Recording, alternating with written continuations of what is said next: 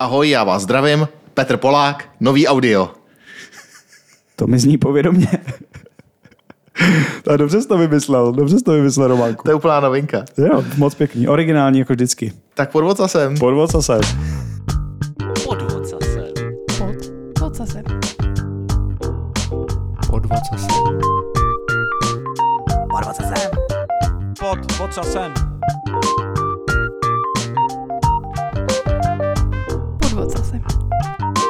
Podvod zase. Podvod zase. Vážení a milí posluchači, vítejte u dalšího dílu IT podcastu Podvod jsem. U mikrofonu s vámi opět sedí Petr Poli Polák. A Roman Joker Provazník, dobrý den. Dobrý den. Tak Poli, eh, jak se daří? Daří se dobře, daří se dobře, měl jsem krásný víkend, co ty? Eh, Já jsem se staral o děti, takže já jsem zase tak dobrý víkend neměl v tomhle směru, když samozřejmě je to skvělý se starat o rodinu, ale určitě to nebyl tak dobrý víkend, jako si měl ty předpokládám. Já měl super víkend, měli jsme dlouho domluvenou akci, eh, takový pěší extrémní závod. Mm-hmm. Chodil jsem 65 kilometrů. Pěší 65 km. Jestli chceš začít leskat, nedělej to. Diskvalifikovali mě. Tebe jo, takovýho No, běžce. Jak Normálně eh, jako konečný výsledek nebo konečný souhrn kilometrů měl být 87, ale na 65. nám zavolal velký šéf rozhodčí a řekl, jste diskvalifikovaný, jdete pomalu. Fakt až takhle, jo. A jak to? Hele, uh, Protože ty jsi, ono, nevím, jestli každý posluchač to ví, ale ty jsi jako velký běžec. Já když se kouknu na stravu, na ty tvoje časy, tak to jsou neskutečný jako jeby, který tam prostě běžíš. Hele, díky, ale ukázalo se, že asi nejsem zas tak dobrý. No prostě... Ale jsem- to nebyl běh, to, byl, to byla to byla chůze. chůze. To byla jako chůze. rychlo chůze, takový, jak, jak vypadá, že si u toho vykloubí zadek vždycky. Máš Nordic Walking, normálně Aha. tyče. A šli jsme to s kámošem, tímto zdravím Kubu Procházku a doufám, že to se mnou příští rok pojď znova, i když si řekl, že už nikdy, nikdy. Šli jsme to po třetí, po třetí diskvalifikace, takže takhle ti to asi. To je, to je super. Já jsem tam šel jenom s tím jedním cílem, dojít to, abych neměl na té listině finální DNF, DNF. je to tam znova. No vidíš, tak ty jsi jak ta ženská, co jsem jí pozoroval, když jsem naposledy běžel ten Birel Run, tu desítku. Jak běžela asi nekecám pět metrů před tím kukavozem, který rovnou sbíral eh, nejen ty poslední běžce, ale i bordel na trati. A ona jenom předtím prostě vždycky se otáčela, jestli už jí mají nebo ne. Nevím, jestli doběhla, ale měla jako takovýhle, vypadala, že taky brzo diskvalifikujou. No. To přesně by stačilo, ale my jsme jako virtuálně li- šli až za tím vozem, takže Aha. bohužel. Dobře, no tak co se dá dělat? No kamaráde, eh, blíží se nám Vánoce. Je to tak? Uh, A jako takový dárek jsme si nadělili, máme vlastně poprvé v historii našeho podcastu, což není tak těžký, protože ta historie není úplně nejdelší zatím, eh, máme poprvé dva hosty. Mhm. A budeme se bavit o virtuálních konferencích, budeme se bavit o startupech, budeme se bavit mimo jiné i Uh, možná i o kouzelnictví, protože to jsem ti neřekl, ale Hezky jeden, pěkně. jeden z kluků je jako velký borec, co se týče prostě dělání různých kouzel a triků a tahání prostě králíků z klobouku a tak, což se možná hodí na startup, nevím. Teď mě mrzí teda, že nemáme to video, protože by jsme mohli ukázat nějaký kouzlo. Ty Jo, no tak ale možná o to to bude jednodušší jako pro Jardu udělat takový to jako audio kouzlo. Jasně. A navíc ještě teda kluci proberou, pokud jsem to správně pochopil, co se týče jejich eh, devstacku, tak eh, probereme Kotlin, Javu, C Sharp, Unity, takže já se na to fakt těším. Já taky, protože poprvé to bude produkt a bude mě zajímat ta jejich úvaha na začátku, jak k tomu došli, ale k tomu se dostaneme za chvíli. No tak jo, tak jdeme pro ně. Super. Podvod zase. Ve studiu už s námi sedí kluci z Konferomatiku, Jarda Holaň a David Ryšánek. Ahoj kluci. Čau. Ahoj. Čau kluci. Tak kluci, my jsme si vás pozvali jednak eh, proto, že s Jardou se známe osobně a chtěl jsem vidět po tak dlouhé době, co jsme se neviděli z dob Vendava, co vlastně vyvádíš. A druhá mně přijde váš mm, produkt strašně zajímavý, jak z toho, řekněme, biznisového, tak technického hlediska. Tak pokud byste mohli hned ze začátku našim posluchačům vysvětlit, co je vlastně Conferomatic, co tam děláte, trošku to uvíst, aby i posluchači věděli, o co, o co vlastně jde. Tak nějak stručně, Conformatic je 3D platforma, kde se mm, potkávají lidi na velkých mm, událostech, eventech. Naším cílem je tam pořádat akce 100 plus lidí, není to třeba na meetingy, je to spíš fakt něco velkého. Měli jsme tam třeba, já nevím, Work for People, jeden z velkých, Microsoft u nás měl akce, koho ještě můžeme jmenovat, David, kdo tam ještě byl?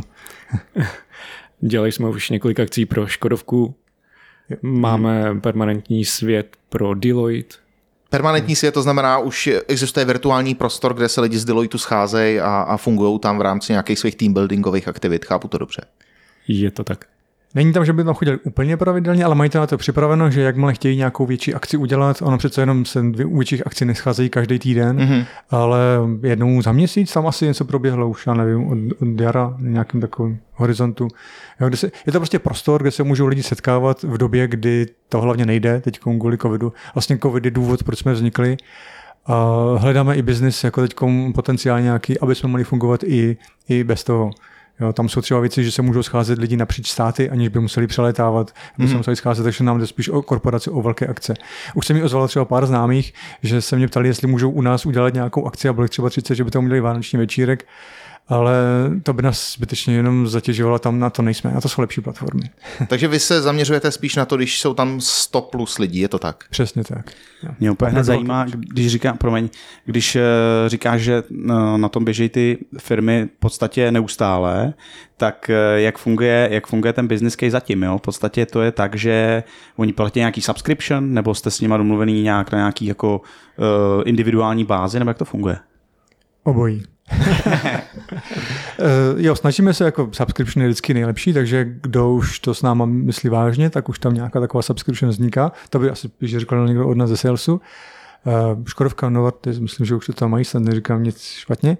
A jinak jako dost často zatím, oni váhají sami, de facto myslím si, že měníme svět určitým způsobem, protože do naše platformy se dostávají lidi, kteří nikdy nehráli hry. Mm-hmm. A sice my nestavíme úplně hru, ale ty herní prvky tam jsou. Jasně. Minimálně se pohybovat v tom světě. Jasně. To jako dá dost lidem, já vždycky říkám, že jsou jako malé děti v tom světě a musí si učit první krůčky napřed s tou klávesnici rozchodit, rozhýbat se. Jo, lidí s tím jako zápasí. To je dost fajn, mě nenapadlo vlastně, že se to dá použít i jako dlouhodobě, že furt jsem měl v hlavě, když jsem, si, když jsem se díval na vaše stránky, na, na video a tak, tak mě napadlo hlavně to, že se to použije na nějakou ad hoc akci, ale tohle je vlastně taky dobrý, tak jako Second Life. Tam si můžeš vyskilovat normálně RPGčko, že jo, normálně přesně. koupit si draka, ale všechno ne. No, No, hezky, no, no, možná teďka mě napadly nějaké věci, které kluci tam fakt jako neimplementujou. No my jsme úplně přeskočili ty vaše role. Co, co tady, pro- proč tady vlastně sedíte vy dva, proč tady nesedí z konfirmatiku nikdo jiný? Tak jestli eh, třeba, Davide, jaká je tvoje role v rámci firmy? Tak oficiálně jsem byl jmenovaným CTO. Výborně, gratulujeme. Děkuji.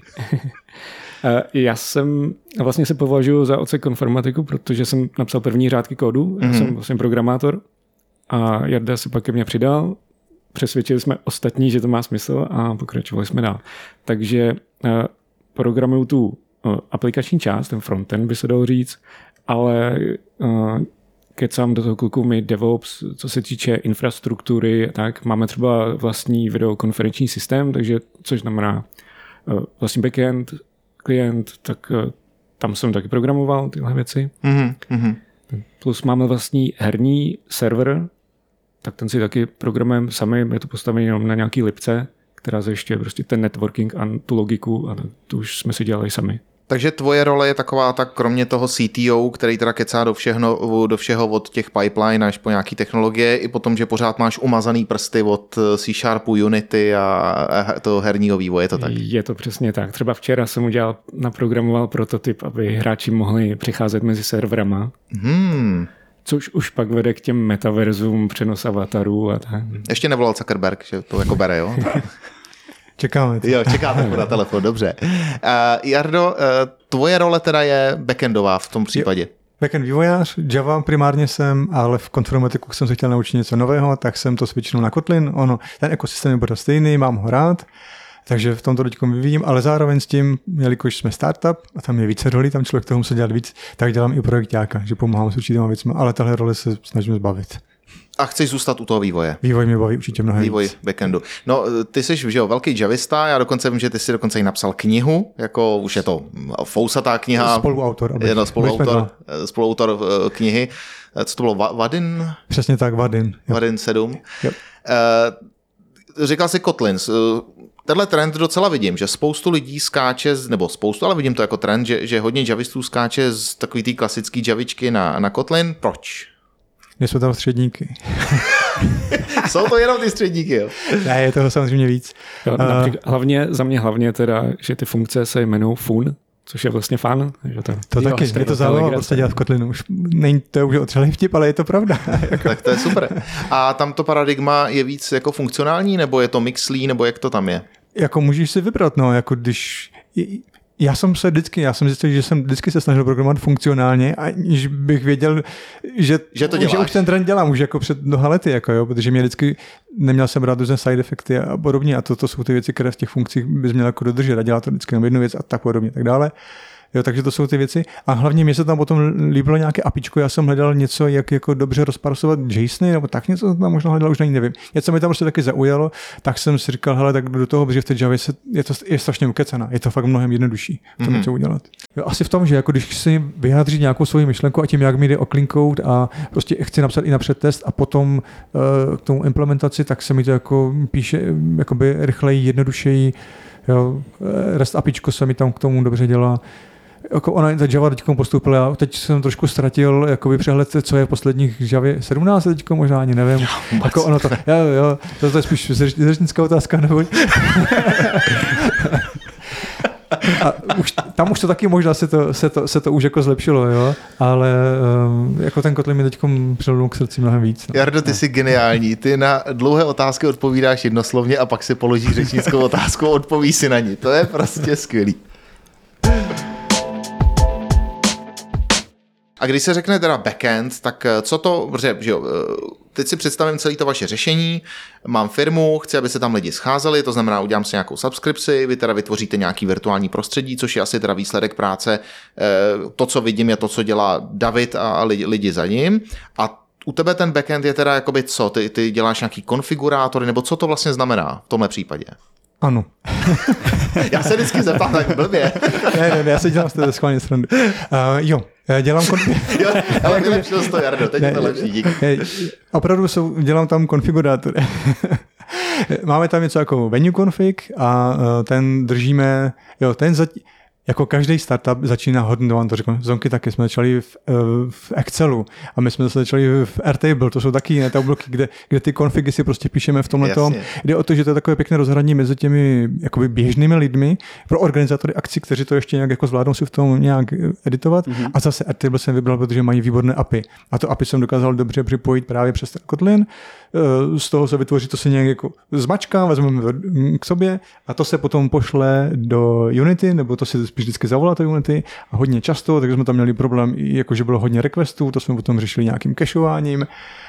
A, takže moje věc, moje hlavní takový úkol je integrace s dalšími systémy, autorizace a prostě jako práce s těmi konfigy. A pak máme ještě jeden backend a ten je ten herní a to je zase tady Davidova doména.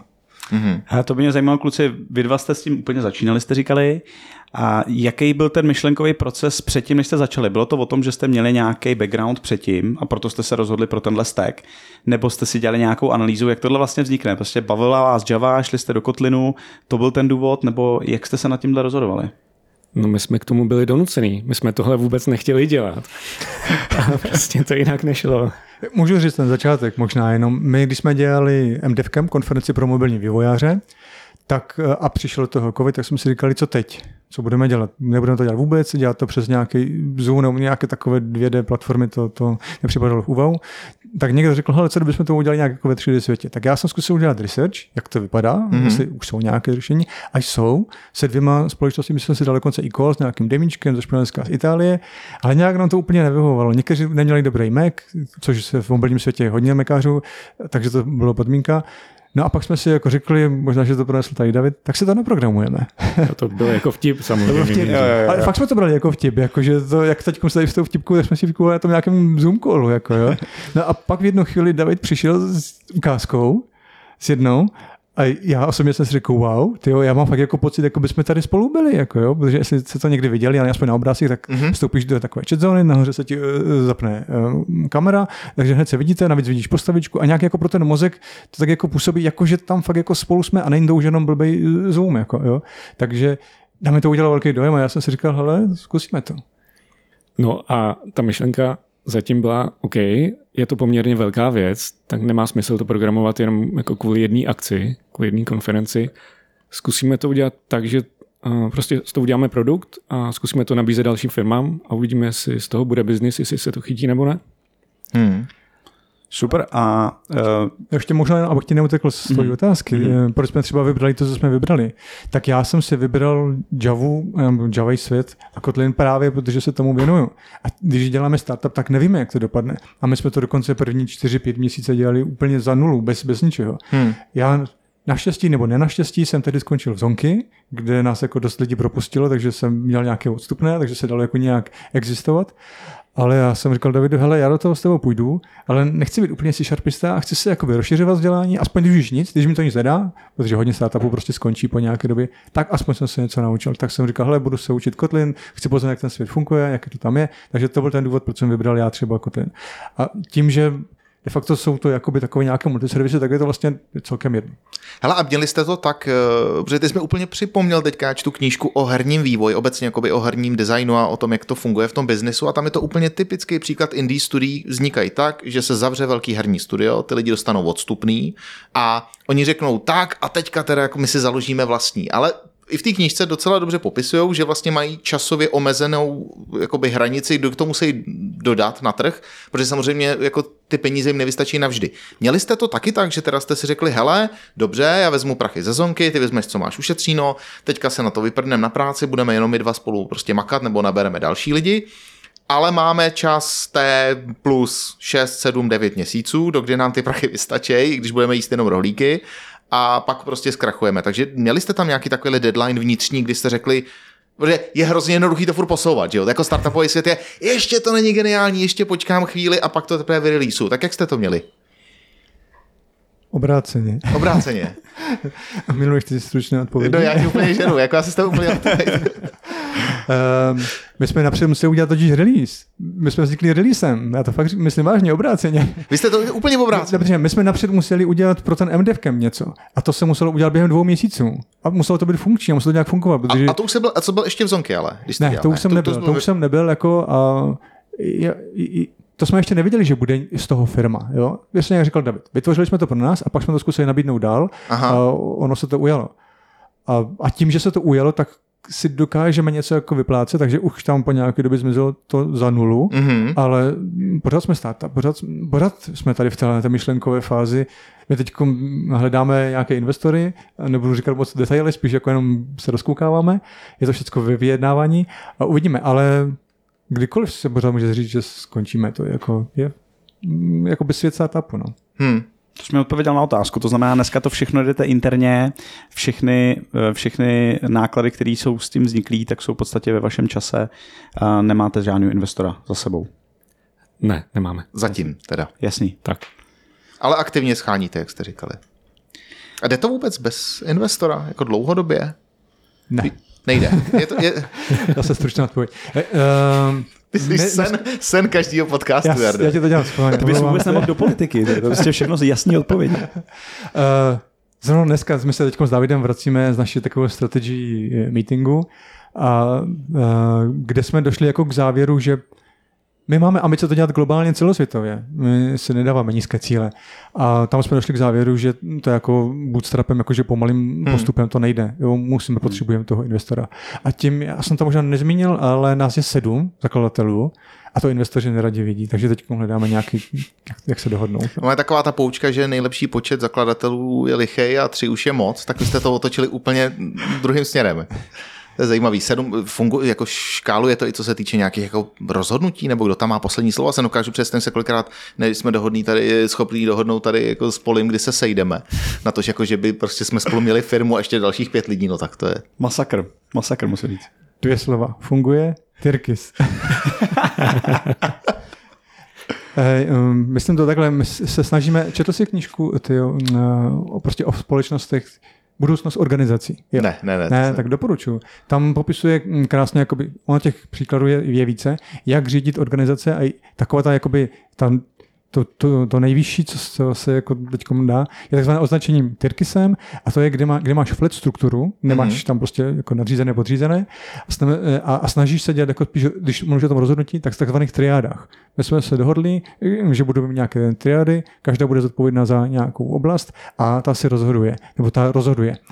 Uh, není to úplně jakoby bez, bez jakoby vstupu ostatních. Uh, pokud jsou jakoby v nějaké fázi, že se nemůžou úplně do, domluvit, tak um, spíš požádají, požádají o radu ostatní a dostávají nějaké jakoby vstupy a, a taky i požadavky, že někteří to chtějí třeba trošku jinak, ale potom je to na té triadě, aby nějakým způsobem rozhodla a bere to jako tu zodpovědnost za sebe.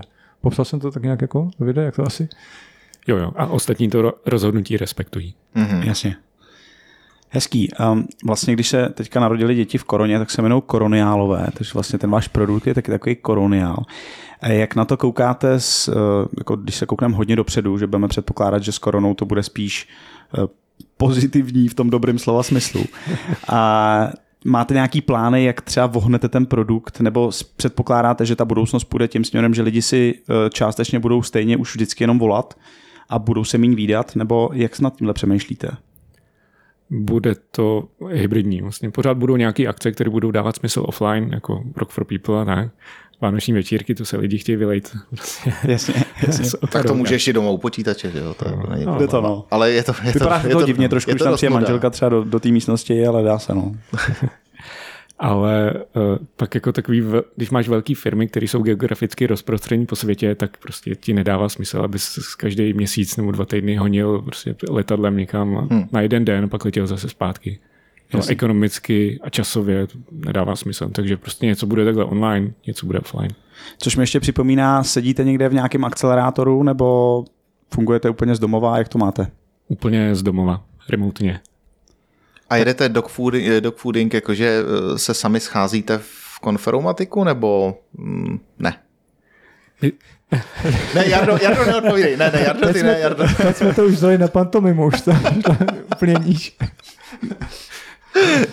Ne, ale budeme se asi ptát Davida, protože David dá aspoň dvě, tři věty dohromady, ale prostě jak se ptáš Jardy, tak on skutečně už přestal i odpovídat, on jenom ukazuje. Jo. Eh, Potkáváme se většinou, eh, když jsou nějaké akce, tak tam jdeme jako to zkontrolovat, jak se, zeptáme se, jak se tam daří a tak, ale přece jenom je nás eh, poměrně málo na, na tohleto, jakože lepší je to, eh, když máme třeba pravidelný syns, tak se potkáme na Zoomu, protože někdo je z telefonu, někdo prostě během toho chodí, někdo jede na kole. Hmm. Hele, a co se týče těch světů, mně se to hrozně líbilo. Já jsem to koukal, že tam nějaké lítání, vzducholodi a prostě takovéhle jako věci. Je to tak, že můžu přijít a říct, chtěl bych svět, kde můžu lítat, jak Neo v Matrixu, nebo naopak jako, hele, chci, aby tam byla těžká jako gravitace, takže nikdo ať si moc ani nevyskakuje doslova. Jak to vlastně funguje, když já přijdu a budu chtít takovejhle svět? Co všechno jste schopný mi nakonfigurovat? Co chceš? Co chci, to jsem chtěl slyšet. A máte už nějaký jako prezety těch světů různých, nebo jak? Jo, jo, máme různé šablony a lítání vlastně uh, je tak, jak si to přeje organizátor. Můžeme to úplně zakázat, můžeme to povolit každému. Většinou je to dost oblíbená atrakce lítání. Ale třeba, když jsi na stage v tom světě a koukáš na plátno, na nějakou přednášku a lítá ti tam předtím 100 avatarů, toho moc nevidíš.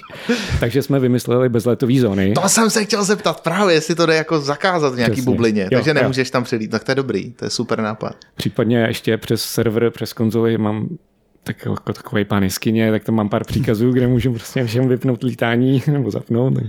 Ale a tohle ty říkáš, že to nastavujete těm klientům a teďka představa, prostě říkáte, že přemýšlíte celosvětově globálně. Teď si představím, že přijde 100 klientů za měsíc. Budou si tohle potom nastavovat sami, nebo jak nad tímhle přemýšlíte? Ano. To, Tam míříme. Ty jsou fakt On chytnul úplně ho- v Holaňovu Ale nemoc. ty. my, jsme, my jsme startup, my musíme stručně, rychle, Není čas. věcně, jo, Rozumím. je to je strašně drahé. Tam míříme, určitě. Já mám na starost právě tu část um, pro organizátory. Další věc, do které se trošku teď namáčím, je React. hmm.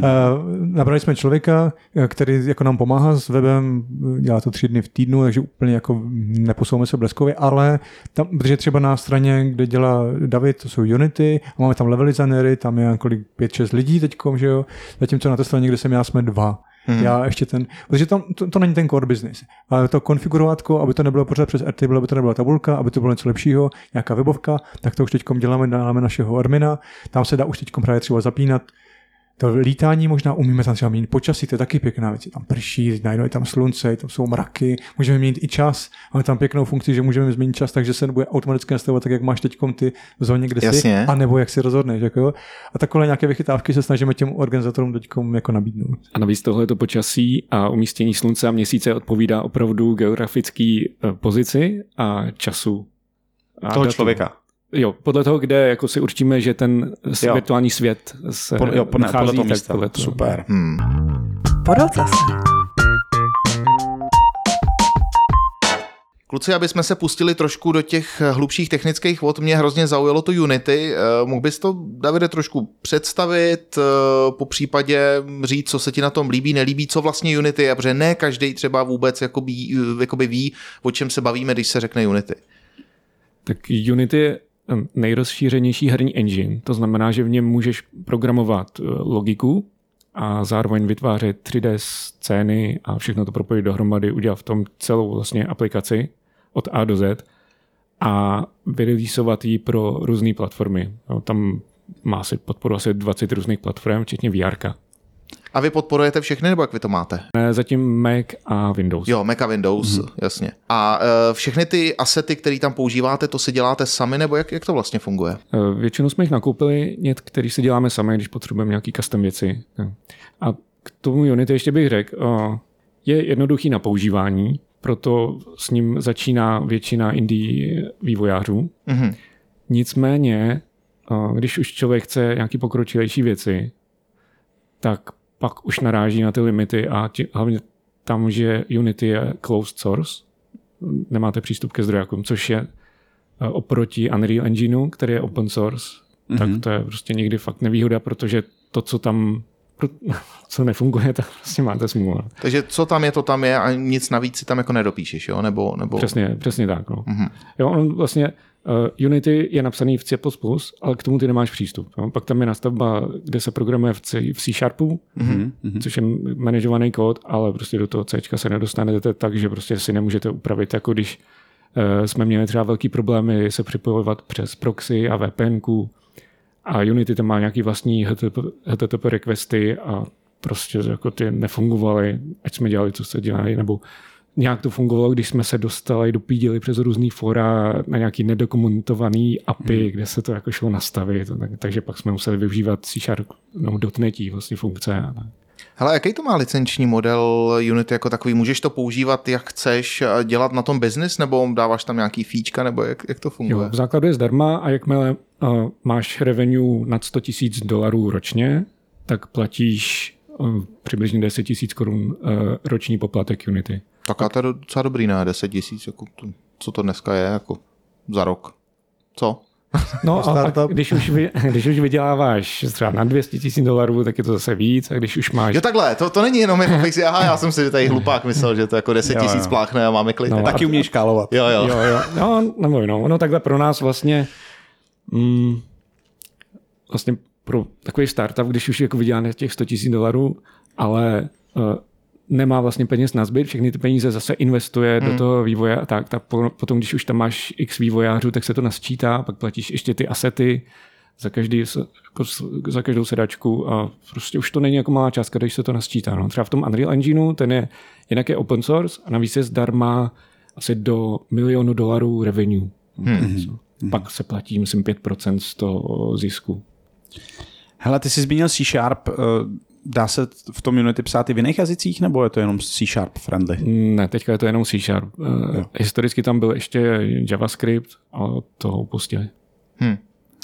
A e, ty, jak jsem mluvil o, e, o tom Unreal Engineu, ten důvod, proč jste nezvolili tenhle engine byl čistě jako, že spíš si jako znal Unity, nebo e, byl tam nějaký biznisový důvod, nebo Ne, ne, ne, měl jsem z Unity zkušenosti. A vlastně předtím eh, jsem dělal na Beat Saberu, mm-hmm. takže to byla taková nej, největší zkušenost. No. David pracoval ve Facebooku, jo, můžeme tady zmínit.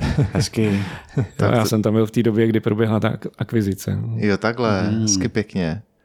No ale dnes, vlastně dneska už se tím za stolik lidí nechlubí, že, jo? že dělali ve Facebooku. Jakože Jarda to, kdybys to přitáhl před pěti lety, tak ti řeknu jako wow, a teďka jako, co děláš? Děláš prý ve Facebooku? Ne, ne, ne, jo. dělám něco jiného. Jo, jestli můžu takovou malou vsuvku, my jsme teď s Davidem byli na Web Summitu a tam bylo dost hejtu na, zrovna na společnost Meta teďkom, že jo, mm-hmm. a byl tam dokonce pozvaný CTO a já se mu nedivím, že on to prostě udělal radši jako online call, jako do takové atmosféry bych asi nejel. Já myslím, můžu třeba k Unity, já třeba jsem taky přispíval do Unity a já, jako, já se snažím jako dělat clean code a jde mi hodně do DX experience, prostě do experience pro programátory a zrovna z Unity ji nemám úplně jako pozitivní. Nedá se říct, že... To by to nesedlo, jo? Mě to nesedlo, já jsem rád, že už to teď převzali jiní lidi, nabrali jsme nějaké lidi, co se jako v tom jakoby dobře orientují. Já třeba jsem se snažil vytvořit testy, nějak ze začátku, nějaké unit nebo něco, jsou nějaké dva typy testů, asi UI a unit, že jo a nedařilo se mi to. Byla to celkem pain, něco jsme tam jako vytvořili, ale pak to stejně musí dotáhnout až lidi, já nevím, po půl roce. Asi už máme nějaké jako první testy. Jako ty no, tak ale te- testy ve startupu zase jako neblázně. Máš pravdu i na mě jako jich dělá málo, jako jo, na té svojí straně, kde se snažím dělat kód na TDčkem, že fakt se napíšu napřed ten test, ale jakmile dotahuješ nějaký, nějakou věc třeba ve 4 ráno, tak jsi rád, že to vůbec funguje. Že? tak kdy, když už do toho tak skočil, tak eh, nám teda řekni tu tvoji část, protože uh, Unity jako tady pohejtil, tak co ty tam máš teda tak hezkýho, Jardo? A tak já klasicky, jak jsem říkal, jsem na JVM, eh, takže teď v Kotlinu používám IntelliJ IDEU jako IDečko, krása v tom pracovat, se dělá všechno samo, když člověk zná zkratky klávesové. Um, uh, takhle, co, co se týká architektury, tak uh, teď mi tam vzniká jako pár věcí, jako část analytika, čas, kde se vrací jako nějaká konfigurace toho světa, a část pro toho admina třeba, kterou dělám webového. No a snažím se ty věci už od začátku, když to se moc nedoporučuje dělat jako microservice. A to taky proto, že když nám občas některá věc nefunguje, tak ať to nerozbije úplně jako jinou mm-hmm. a, a můžu to dobře měnit nemáme dobře teď ještě rozkozené testovací prostředí, takže pušujeme rovnou do masteru, jde to rovnou do produkčních věcí.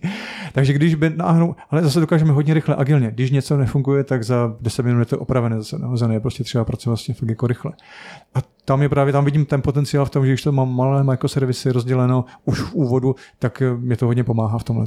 Takže ty to máš kvůli tomu, aby si nějakým způsobem odstínil pát jedné části systému od těch ostatních. Není to třeba kvůli performance nebo kvůli tomu, že, bys, že někdo jde do microservices kvůli třeba tomu, aby mu škálovali týmy, co se týče lidí a developerů. Tak ty to máš vyloženě jakoby tu, tu failure cestu uh, Jo, jo, je to tak. A potom to škálování lidí bude potom další eh, side effect. Já taky teď, možná, že to vypadá divně, že já dělám Java, tady David dělá C Sharp, ale já to na druhou stranu říkám, jak bude postupně růst, tak my de facto z toho trhu vývojářů budeme moci nabrat kohokoliv. Chceš u nás pracovat, najdeš uplatnění jak na té straně, na druhé straně, jo, frontend, backend, Unity můžeš dělat jako jo. Java, C Sharp, no máte to rozhozený hezky, jako co se týče texteku, to, to rozhodně. Jo, jo, a tím jako dáváme jako prostor, že by více lidem. Hele Davide, a dotaz. Eh, co se týče asetů, um, Můžeš nám říct nějaký pěkný příklad jednoho asetu, aby si to posluchači představili, co to vlastně jeden aset je. A zároveň potom mě zajímá, jak nad tím přemýšlíte, když ten aset vyvíjíte po svém, nebo když si ho převezmete z toho Unity jako takového. Eh, rozdělil bych to na dva druhy asetů. Jednak to jsou 3D hmm. objekty, což jsou prostě Jasně. domy, avataři, stromy a všechno to. Takže to jsme hmm. si koupili, tam jsou takový různý tematický paky a na základě toho stavíme ty světy které jsou různě jako sci-fi nebo příroda, western a tak. Hele, co by mě zajímalo, jak přemýšlíte nad tím, když děláte svůj, teda, si řeknete, dobře, to tady buď to vůbec není, anebo se nám to úplně nelíbí, nebo jak nad tímhle přemýšlíte? Je to hlavně mm, podle toho, co potřebujeme pro zákazníky. Když tam chtějí nějaký custom stánek, tak jim prostě vymodelujeme třeba pro JetBrains dělají, nebo pro Microsoft, tak prostě tak, aby to bylo v jejich jako stylu mm-hmm. a mhm. aby tam bylo to logo třeba ve 3D provedení a tak.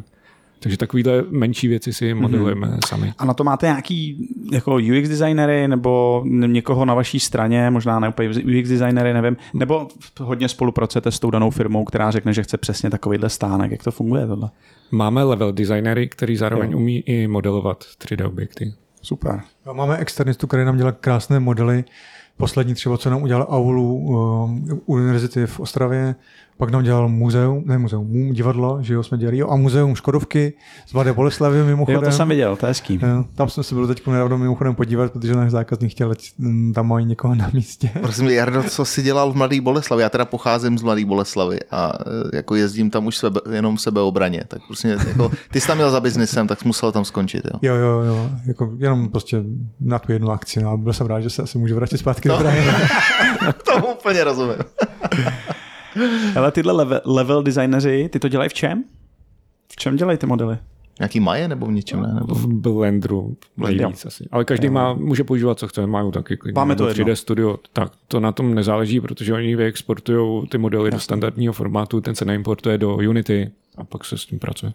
Jenom aby se možná neprodli pojmy, když se řekne level designer, možná, že mě David oprav, tak uh, my level designerům říkáme těm, kteří nám dělají ty 3D virtuální světy.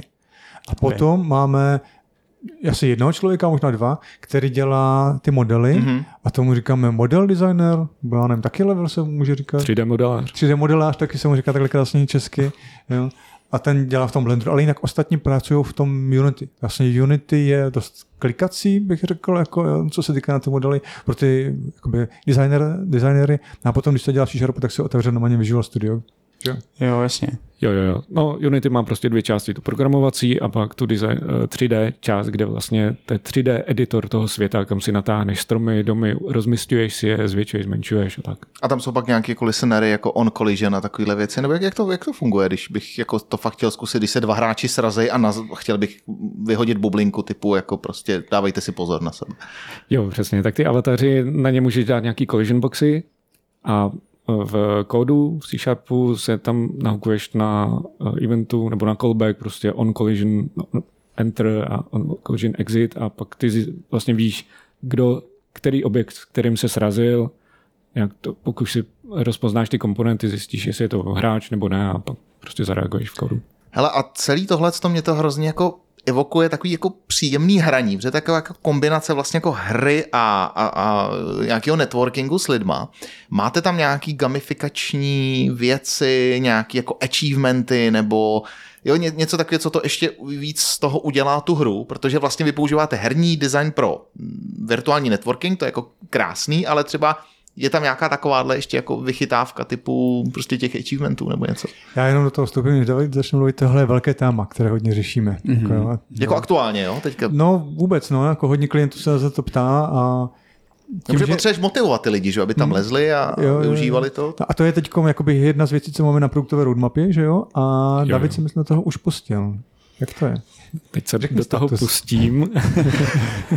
ne, už tam něco máme, eh, lidi můžou třeba hledat skrytý bedny, jo. Eh, která ti odemkne, když ji najdeš, tak ti odemkne třeba avatara speciálního, velice oblíbený je párek v rohlíku v nadživotní velikosti. ne, ale tohle, to, tohle je skvělý úplně, že když si třeba vezmeš, co tyhle ty věci udělali s těma open world hrama typu GTA, nebo i v Mafii, prostě jak jako chodíš a hledáš takový ty kravinky, nebo, nebo eh, plagáty vývojářů, který byli ve dvojce, myslím, tak je to jako podle mě to úplně hrozně jako zvláštní celkově ten feeling z toho světa. Mně se, mně se to hrozně líbí. Jo, jo, my teďka ještě máme na roadmapě teďka velice blízko nějaký miniquesty, takový gamifikace, Já, kdy prostě budeš mít čtyři lidi třeba, který musí stoupnout všichni, každý na svoji nášlapnou plošinu, která ti uprostřed odemkne portál do jiného světa. Jo, to je boží, hele, poli, to, to musíme, musíme koupit do CNK tohle, to se mi líbí. Někoho překecáme tady. To je, to je dobrý. My to pro vás za malý poplatek uděláme velice rádi. no a tady se blížíme k tomu, že se propojují i ty naše světy, protože já k tomu teď budu připravovat nějaké databáze, jo, nějaký backend, kde se budou ty konfigurace ukládat, kde se budou ukládat i ty stavy světa. Něco bude jakoby, jako, dalo by se říct v operační paměti, že jo, mhm. jakoby na tom mm-hmm. serveru, kde to bude jako živé, ale zároveň se bude ukládat nějaká konfigurace někam. A to jsem třeba teď taky řešil, jakou zvolit databázi. No to mě a... zajímá právě celý ten jako backend, jo, to jsme ještě, backend to jsme, backend. To jsme ještě jako. nezmiňovali. No povidej. Jelikož jsme startup, tak jsme šli po ceně a my jsme teď eh, běžíme na Azure, máme věci na Azure, protože nás Microsoft teď zaštiťuje jako startup, nám dal mm-hmm. nějaké kredity, tak což je fajn, děkujeme. Microsofte. a já jsem tam hledal nějakou nejlevnější databázi a to je NoSQL Azure Tables. No jasně, ale... to, je, to, je, to je skvělá věc. Jo, jo, jo. Uh, snažil jsem se to teď naroubovat skoro na všechno, ale to nebyl dobrý nápad. Člověk k tomu de facto musí přistupovat tak, že každý účel má něco jiného. Takže ty Azure Tables byly fajn teď na ty konfigurace, třeba nebo na analytiku, kde potřebujeme hodně zapisovat. Jo. My třeba teď dokážeme uh, trackovat to, že když někdo vstoupí na stánek, opustí ho mm-hmm. a jeden z našich klientů chtěl dokonce, když jenom projde okolo stánku. Takže tam máme yeah. i okolo, ani to člověk neví a už se o něm sbírá informace. Ale sbíráme to, se snažíme mít jakoby hled jakoby na soukromé data, takže je to jsou, jako jsou to anonymní, de facto do té naší aplikace se člověk přihlásí nějakým kódem, který zadá. Je to propojeno s naším tiketovacím systémem, třeba Tito, může si potom někdo dohledat, co to je. Je to prostě na eh, jedna webová stránka, kde si člověk může jako zaregistrovat nějakou událost, koupit vstupenku A my to máme propojené přes API, takže z toho vytáhneme jméno, ale u nás v aplikaci není. nikde ho nedržíme, takže máme fakt jenom anonymní kód. A ty kódy potřebujeme potom někam rychle zapisovat, když teda mm-hmm. a tam, když je tam třeba tisíc lidí, tak to fakt těch requestů je dost a musí to zvládnout ten backend, tak už i proto se mi třeba hodí, že to je microservice, protože ten jeden backend je třeba v den akce fakt jako zatížený. A stará se jenom o to, že to jenom sbírá z těch Unity klientů, které to sypají a je jich třeba fakt až tisíc. A teď to ještě jako lidi procházejí přes každý vstup okolo stánku do stánku vstoupil, vstoupil jo, a teď to tam Jasně. všechno lítá. No a to se dobře zapisuje do té Azure Tables. Tam to jakoby neměli jsme žádnou potíž. A tam máš teda klasiku eh, partition key a row key a tam to prostě zapisuješ tak, jak jo, by jo. se to mělo používat. Přesně tak, jo. Jenom se to zapisuje a hází se to na hromadu. Potom z toho děláme zatím malinký report, taky máme na roadmapě dělat z toho krásnější nějaké reporty, aby viděli prostě, chceme udělat heat mapu, že zobrazíme třeba mapu mm, jako 2D toho světa a kde by bylo nejvíc těch lidí, kam chodí a podobně. No ale teď jsem, jak jsem začal toho dělat toho admina, tak jsem tam pořád, teď tam přidáváme uživatele jako adminy a teď mají nějaké jakoby, role a podobně. Mm-hmm. A mhm. to už jsou různé jako relační databáze mezi sebou, jako jo, tabulky. Mm-hmm. A zatím jsem ještě zůstal pořád u těch Azure Tables, ale už to není ono. Hele, tam si myslím, že dojdeš asi jako na hranici, protože my Azure Tables používáme taky a jako to je geniální služba za prvé ta cena, ta je jako bezkonkurenční v tom množství záznamů, který tam dostaneš. A pokud ji umíš dobře používat, to znamená vždycky jdeš minimálně přes partition, ale nejlépe i přes rouky, tak je brutálně rychle. Já nevím, jestli viděl ten, uh, tu přednášku od Troje Hanta, který má na tom postavený haveibeenpound.com a on právě tím, že každá ta mailová adresa se dá rozparsovat, že před zavináčem a za zavináčem, tak on to má i při těch, nevím kolik, tam má už miliard záznamů, prostě možná biliony, nevím. Tak on to má tak brutálně rychlý, že říkal, že to musel zpomalovat na UI, aby lidi věřili, že to fakt vyhledává, protože jako ten, ten princip je tak jednoduchý, že on opravdu dokáže z té e-mailové adresy to správně rozřezat a vždycky jdem do toho malého šuplíku, jo. nehledě na to, kolik je tam dát. Jo. A stojí to, v té době ho to stálo, dobře, jsem viděl tu přednášku před třeba rokama, stálo ho to, říkal, jedno kafe, jo, jako v Americe, jo, takže za měsíc. Takže jo. to je úplně jako geniální služba. Ale my jsme v tom zkoušeli dělat třeba jako vyhledávání a, a ty query, tam už pak jako, tam už to bolí. Takže já jsem hmm. schválně zvědav, eh, jak kam daleko s tím dojdete, no. No, už docházím jako na té hranice, protože třeba získat ten report uh, s, uh, už zabere více jak minutu a pak mi backend padá, myslím, že tam mám nastavený timeout, takže to třeba, když to někdo chce, ale ten zase ten report dělám já, nevím, po akci, jednou za měsíc nebo jednou za čas, prostě pro, pro tu klienta, když si o to řekne, tak to když tak jako jsem startup, takže to ne, tak jako neřeším, to stáhnu prostě na, na svém počítači, jako kde mám další timeout a, a vyřešeno. Jako, takže Hele, pro čtení je to těžší. A nedali vám nějaký discount třeba na Kosmos nebo něco takového? Discount by nedali, spíš ty kredity bychom tam... Spíš vyloženě máte kredity tam, a měsíční. A ty bychom tam jako pálili. A to je v pohodě, já můžu, já Kosmos jsem tam dokonce původně měl jako zaintegrovaný, ale pak když jsem viděl ten ceník, tak ten, no, ten je brutálně drahý. Je, jako je, to, je, to, je to fakt jako rozdíl a, a je to zbytečné. No teď spíš přejdu na Postgres, protože s tím jsem zvyklý používat jakoby v Java a to budou tam ti admini a budou tam ti nějaké role a to bude jakoby malé, malé věcí, malé tabulky, ale budou více provázané a bude tam více jako takové věci. Takže ono je spíš jakoby dobré rozhodovat se o té databázi, typ databázy, ne zrovna co se komu hodí nebo eh, co je dobré, jako co jako třeba i cenově, ale podle účelu ji vybrat určitě. Hmm. Na co to bude, hmm. jestli chci zapisovat, číst. A podobně. A ty data děláte v nějakém specializovaném toolu, tak u Azure mě napadá Power BI, nebo je to nějaká Excelovská tabulka, kterou ten klient dneska zatím ocení v této jednoduchosti? Uh, teď používáme Airtable. Jo, jo. Kde, jako, kde je nějaké rozhraní. Airtable nám teď částečně slouží jako databáze a zároveň jako takový frontend, jako kde, kde to ten člověk může zaškrtávat. Třeba, jak jsme se tady bavili o lítání, může povolit, že jako zaškrtne políčko, jo, jo. že tahle role, tihle typy lístků, kolik z toho roli můžou lítat nebo nemůžou lítat. A, a už to pomalu převádíme, že to přepisujeme do Reactu. A pomalu... Takže pak bude konfigurátor, že se prostě přes nějaký krásný webový klikátko si zaškrtám, jako hmm. Gravity on a tak dále. Aha. A ten zájem o ty data je od těch klientů? Chtějí vidět, jak se tam ty lidi pohybovali a prostě je to pro ně nějakým způsobem zajímavý? Záleží na typu akce, protože když dělají akci, která je jakoby pro veřejnost, třeba nějaký job fair, typicky třeba mm-hmm. právě Škodovka u nás dělala, že nabír, potřebovali nabrat nějaké lidi, tak udělali nějakou akci, kde hodně zvali studenty, takže oni dokázali i dobře používat to, to rozhraní, tak uh, tě třeba jako zajímalo, mm, kolik jich tam třeba bylo, co navštěvovali.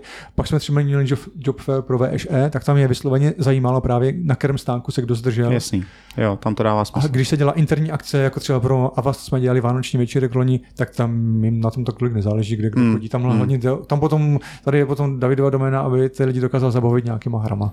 Jo, jo, jo. No já si dokážu představit, že řekne Škodovka, to je hlavní sponzor mistrovství světa v hokeji, že třeba budou chtít jednou nějaký malinkatý ring, kde budou ty lidi moci jakoby mezi sebou hrát, což teda jako hodně štěstí s fyzikou, ale eh, mohlo by to být jako zajímavý taková, takovýhle malý svět, jako ještě s malým jako ice rinkem nebo s něčím takovým. No, určitě. Distribuovaná fyzika je náročná, ale už tam vlastně něco takového máme. Vlastně v jiné akci byly pro výrobce deskových her, tak jsme tam měli jako s avatarama, jsme byli vlastně na vzducholodi a byl tam jeden člověk, který tam furt stál, nic nedělal. A tak ostatní vymysleli, že ho odstrkají z té vzducholodě a strkají až dolů, spadnou někam do Tam je pak dobré, že když je to fakt mimo ten svět, nevím, jak bych to, on je placka, je placatý ten svět, to je, jo, je zjištění, že vlastně ten svět je placatý. Prostě to neříkej, to se někdo chytne, že svět je placatý. A když tam potom člověk přepadne, tak oni právě ti lidi, co dělají ty deskové hry, tak to hodně zkouší, tak padal třeba. Já už padám pět minut, já už jo. padám půl hodiny, protože padal. Ani ne, je tam nějaké omezení, Davide, nebo to je nekonečno, opravdu? Teoreticky je to nekonečno, ale vlastně pak už ti tam začne hrát eh, roli přesnost floatů, kdy vlastně po několika kilometrech už jako už tam dochází takovým matrixovým anomálím. nebo co bylo pěkné, když se tam jako s tím hráli, tak my jsme ještě měli vychytané všechny věci. Když je tam ten avatar, tak nad hlavou má jméno mm-hmm. a někteří si dávali strašně dlouhé. Jak ho dáváš dlouhé, tak se ti zalamuje Jasně. a štosuje se ti nad hlavou, víš a víš a víš. A někteří si ho dali, já nevím, jestli jsou tam ty měřítka, několik kilometrů možná. A, a dokonce to bylo až tak, protože jak se dělají ty levely, jakože těch, těch světů, tak uh, my tam máme teleport, že může přeskočit do druhého a ten level je nic jiného, jenom že je to jakoby další, že se placka třeba mm-hmm. je postavená nad tím. Jasně. Jo, což normálně jako nevíš. Ale když máš takhle to vysoké jméno, tak, tak lezeš jménem do jiného. Do jiného levelu. to je super. to je skvělý. Ale vem si, pak, že vyjde hra typu Kingdom Come, všichni držkou na ty bugy, ale vem si, co všechno ty lidi napadne udělat v, open, v open world jako hře, kde no, teda jasný. ještě samozřejmě tam máš ty NPCčka a tyhle ty věci. Ale to mě teďka napadlo, nějaký NPCčka, plánujete něco takového, že tam bude pobíhat třeba nějaký jako AI zástupce firmy, který bude ty lidi třeba automaticky oslovovat, nabízet nějaký jako job offers a tak. Něco už takového jsme měli. Vlastně tam byli avataři, když si k ním přišel, tak se objevila bublina s textem, s nějakým jako ahoj, jak se máte, tudy doleva, běžte tam, doprava tam. Tak... Ale nejsou vlastně interaktivní, takže to až v budoucnu. Takže takový jako mm, do budoucna chatboti nebo opravdu jako hmm. umělá inteligence, což je zase tady, jako když to takhle řeknu za sebou, tak poli mu se rozzáří očička. To je, Už si jako... přihřejvám poličičku. No my moc nechceme, protože to chceme, aby to bylo hodně jako byl lidský kontakt, aby to fakt bylo o tom, že co tam vidíš toho avatara, tak to je člověk. Mm-hmm. Takže když tam vidím 100 lidí, najednou jsem fakt na akci, kde je 100 lidí. Jo, aby to nebylo promixované. Takže, no, takže spíš, spíš to tam dávat nebudeme. No, jo, tady ta interakce mezi lidmi, to je prostě náš stěžení pilíř celé té platformy. Hmm. Aby se ty lidi potkávali, mohli spolu snadno prostě mluvit. No a spíš, eh, když pojeme směrem eh, toho, co třeba říká Petr Mára a eh, podobní technologičtí mágové, tak říkají, že jednou budeme mít brýle, budeme přes ty brýle koukat prostě na cokoliv, co tam zrovna bude k dispozici, což by se vás teoreticky mohlo dostýkat. Je to něco, co jako řešíte, nebo já samozřejmě chápu, že to je hudba možná i vzdálenější budoucnosti, než máte na té roadmapě, nevím, kam až koukáte. Ale je to něco, eh, nad čím uvažujete způsobem, že tam jednou se dostanete, nebo, nebo myslíte si, že to zůstane tak jako zhruba, tak jak to je dneska? Už jsme to probírali asi před rokem hmm. a konkrétně co se VR týče, hmm. tak eh, zatím to není tak masově rozšířený, aby hmm. to byla naše cílovka, ale jednou určitě. Jo, jasně.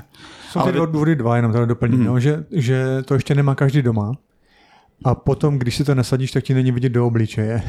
Hmm. A my tam máme tu kamerku a jde nám fakt o tu interakci, ať si lidi můžou spolu povídat. Já hmm. si pamatuju mimochodem na jedné akci, když jsem jako projekták eh, zacvičoval organizátory, aby se s tím seznámili, aby, protože oni to musí dobře znát, aby potom dobře prováděli svoje zase návštěvníky. A tak když jsme tam jako byli na té schůzce v tom světě, tak oni měli povypínané kamery a já jim říkám jako, ta platforma vznikla právě proto, aby se tu kameru mohli mít a platíte si nás za to, jako, tak si prosím vás zapněte. Jako. No jo, my máme přelepenou. No tak to odlepte, ne? tak to odlepili potom a už jsme se viděli. Jako, jo. Ale to fakt to naše groje, že se, že se vidí. Na druhou stranu, ať to dopovím, jo, mm-hmm. tak když se nasadíš ty bíle, už jsou dneska algoritmy, že ti dokážou ten obličej dokreslit. Jo, takže ty potom třeba hýbeš puso a hýbe se tam avatar animovaný, mm. takže jde to. Jako nakonec můžeme mít i ty brýle je to už připraveno. Hmm. Jo, technologie pořád pokračují dál a v momentální situaci s VR helmama je to tak, že tam nevydržíš díl než dvě hodiny, pak už je Jasně. opravdu špatně. Jasně. A když máš celodenní akci nebo půldenní akci, tak to prostě nedáš. Tak všeobecně AI, jo, jako napadá mě třeba věc, že budete mít spousty dat a na základě těch dat zjistíte, že ty lidi baví nejvíc prostě tahle konkrétní věc, když je to zrovna tenhle ten konkrétní člověk, dejme tomu. To je něco, s čím chcete pracovat, jako v podstatě nějaký deep learning nad tím postavený, který v podstatě předpokládá nebo predikuje, co by ty lidi mohlo nejvíc zajímat. Tak momentálně se snažíme překlopit do data-driven company, Jo. zjistit, Jo. jako co ty li, lidi nejvíce používají a pak jako tohleto, Jasný. to, to rozšiřovat. Super. Já když jsem byl teď na tom web summitu, tak tam jsem zrovna slyšel pěknou přednášku, na co využít AI v datech. Mm-hmm. A je to hlavně na hledání anomálií třeba. Mm-hmm. Jo, že třeba to nás ani nenapadne, že se tam něco děje a ta AI by to mohla najít. Jak to použít, jak to zaintegrovat, to, to tady nemá asi v našem týmu nikdo znalost, ale třeba se s tebou domluvíme, potom na poradíš. Výborně, výborně. Anomaly detection je něco, co zrovna máme jednoho kolegu, eh, byl tady v, v jednom z dílů, který by si s váma o tom mohl pěkně pokecat. Kterém z těch dvou? Je to ten třetí, teprve ten- přijde. To je ten, který uh, teprve půjde v době, kdy to nahráváme, ale v době, kdy to posluchači slyší, tak už dávno šel. Jo, jo. Aby ta anomálie časová byla. Ano, to, To už je, to, to už je jak tenet. to už je tenet, přesně. To je vlastně tohle. To. No já bych třeba potřeboval zdetekovat takovou anomálii, kde ze serveru odesílám data, pakety každých 100 milisekund, ale ke klientovi dorazí v sekundu nic a pak dorazí všechny najednou. Hmm. Hmm. Hele, to jsou všechno věci a já ti to řeknu obecně a Richard Vlas by ti to řekl prostě do detailu, ale v podstatě používá se na to něco, čo- co se jmenuje Digital Twin, protože ono ty anomálie úplně nechceš sbírat, protože nechceš, aby se děly, takže si na ně uděláš tak jako simulátor v rámci toho, který se jmenuje vlastně takovýhle digitální dvojče a na základě toho potom můžeš ty, tyhle ty anomálie sbírat a nějak si je testovat. Ale o tom můžeme kluci někdy pokecat určitě. Dobře.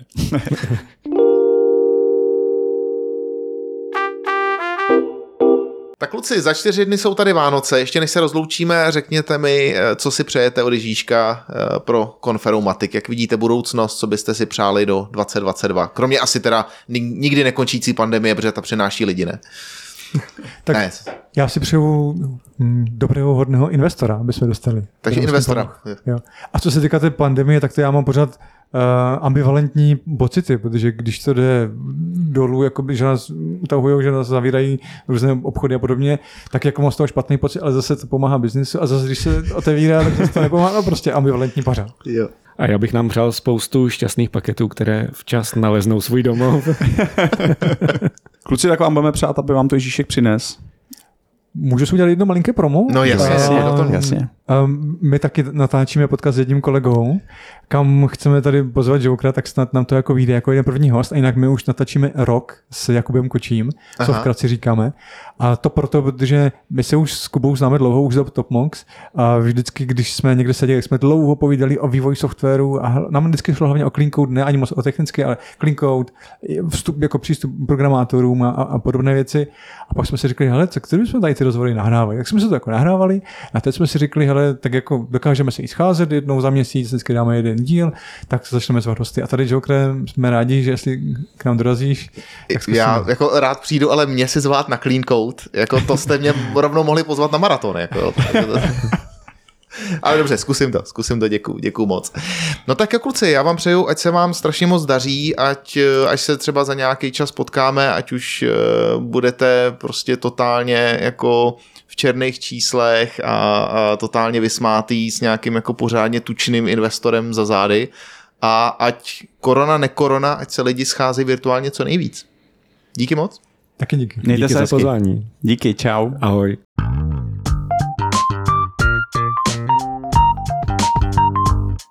Tak to byli kluci z Konferomatiku. Bylo to hodně jiný, bylo to poprvé o produktu, takže zase zajímavý jiným způsobem. A, a líbilo se mi, že každý má na starosti tu svoji část, vzájemně se vlastně moc nepřekrývají, hmm. jenom na konci toho produktu, ale každý má tu svoji oblast, po který se rád baví, která ho zajímá. Eh, Je škoda, že vlastně hned po tom, co jsme vypli mikrofony, tak kluci začali sypat další a další technické zajímavosti. Myslím si, že bychom klidně tady mohli sedět ještě hodinu a bylo by to pořád dobrý. Eh, Dost možná, pokud někdy budou další série, tak si je pozveme znova, protože No určitě, určitě. jsou fajn. Jarda teda nekouzlil, Jarda nekouzl, je to škoda, na druhou stranu zase ukázal, že umí eh, daleko víc věcí, než jenom tahat králíka z klobouku a, a, a hádat karty, ale třeba když se ho vytáhnu do hospody, tak on nám to ukáže, protože já jsem to viděl, vlastně on to dělá jenom v hospodě. Takže jo, takhle. Musíme tak si to musíme někdy vymyslet. No jasně, kluci ukázali, že i občas v jednoduchosti je krása. Prostě odpověděli jasně, stručně. Možná, že to je důvod, proč ty moje startupy všechny failnuly, že jsem prostě moc kecal a možná jsme málo dělali, nebo tak něco. Asi jo, asi si nedostatečně crunchoval, nevím. Je to možný, nevím. To Hele, eh, to zjistíme. Jasně. Eh, hodíme to offline, eh, pobavíme se o tom, proč tvoje startupy crashly. Dáme to do tušky.